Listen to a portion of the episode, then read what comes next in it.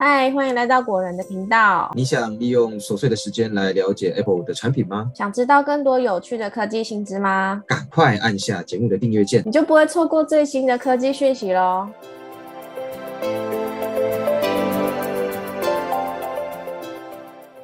嗨，大家好，欢迎来到果仁聊科技，我是 Silver。这期节目呢，要跟大家介绍 iPhone 卡紧收。苹果呢，前阵子它正式宣布在台湾推出 Tap to Pay 的功能，而且他们还取了一个非常接地气的名字，叫做 iPhone 卡紧收。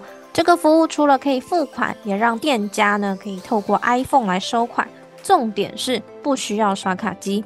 那么 iPhone 卡紧收这个服务到底有什么特别的地方？然后要怎么使用呢？今天呢，我们就帮大家整理了卡紧收的八个特色给大家。那我们就话不多说，赶快开始吧。第一个特色是不需要刷卡机也可以收款。iPhone 卡紧收是苹果推出的一种收款服务，它让 iPhone 除了能够使用 Apple Pay 付款之外呢，也能收款。最重要的就是我刚刚讲了几遍的，它不需要刷卡机，也就是说，iPhone 它本身就是一台刷卡机了。那这样的服务呢，对于企业呀、商家还有摊贩来说都是非常方便的。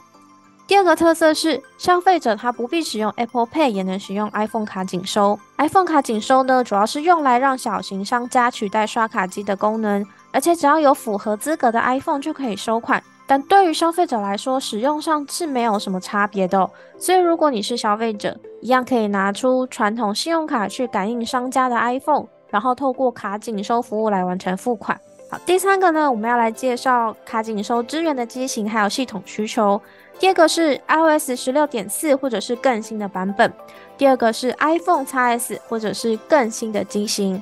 卡紧收目前支援的收款平台有哪些呢？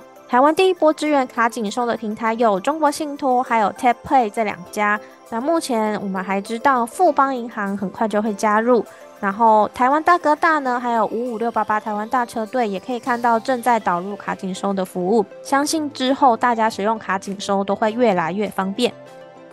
第五个特色是商家需要向收款平台注册。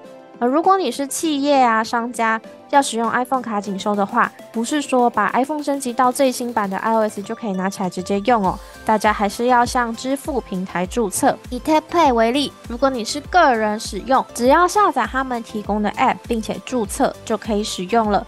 但如果是使用量比较大的企业呢，会建议直接和支付平台联系哦，因为这样子可能就会有比较弹性的优惠来讨论，可能也会找到比较适合的专案方案来给你们。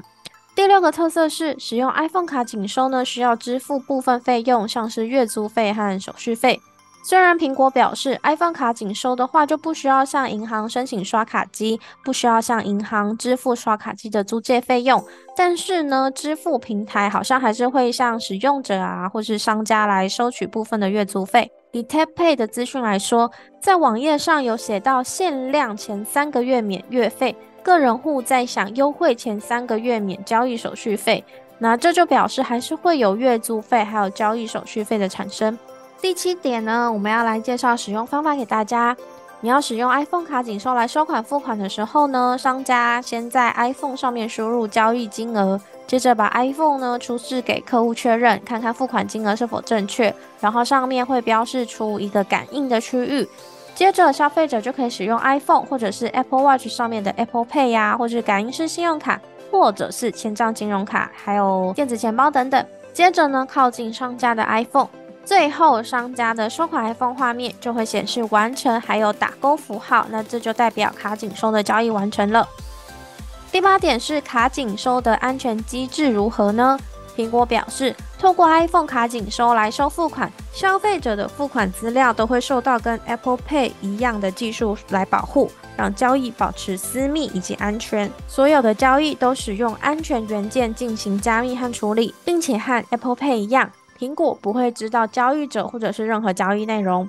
简单来说，如果你有使用 Apple Pay，而且你也不担心 Apple Pay 的交易安全问题，那你根本也不用担心 iPhone 卡紧收的安全问题了。那以上呢就是关于 iPhone 卡紧收的介绍啦，希望大家喜欢。如果觉得本集节目还不错的朋友，欢迎帮我们按赞、订阅，然后分享给更多其他的朋友哦。我们下集节目见，拜拜。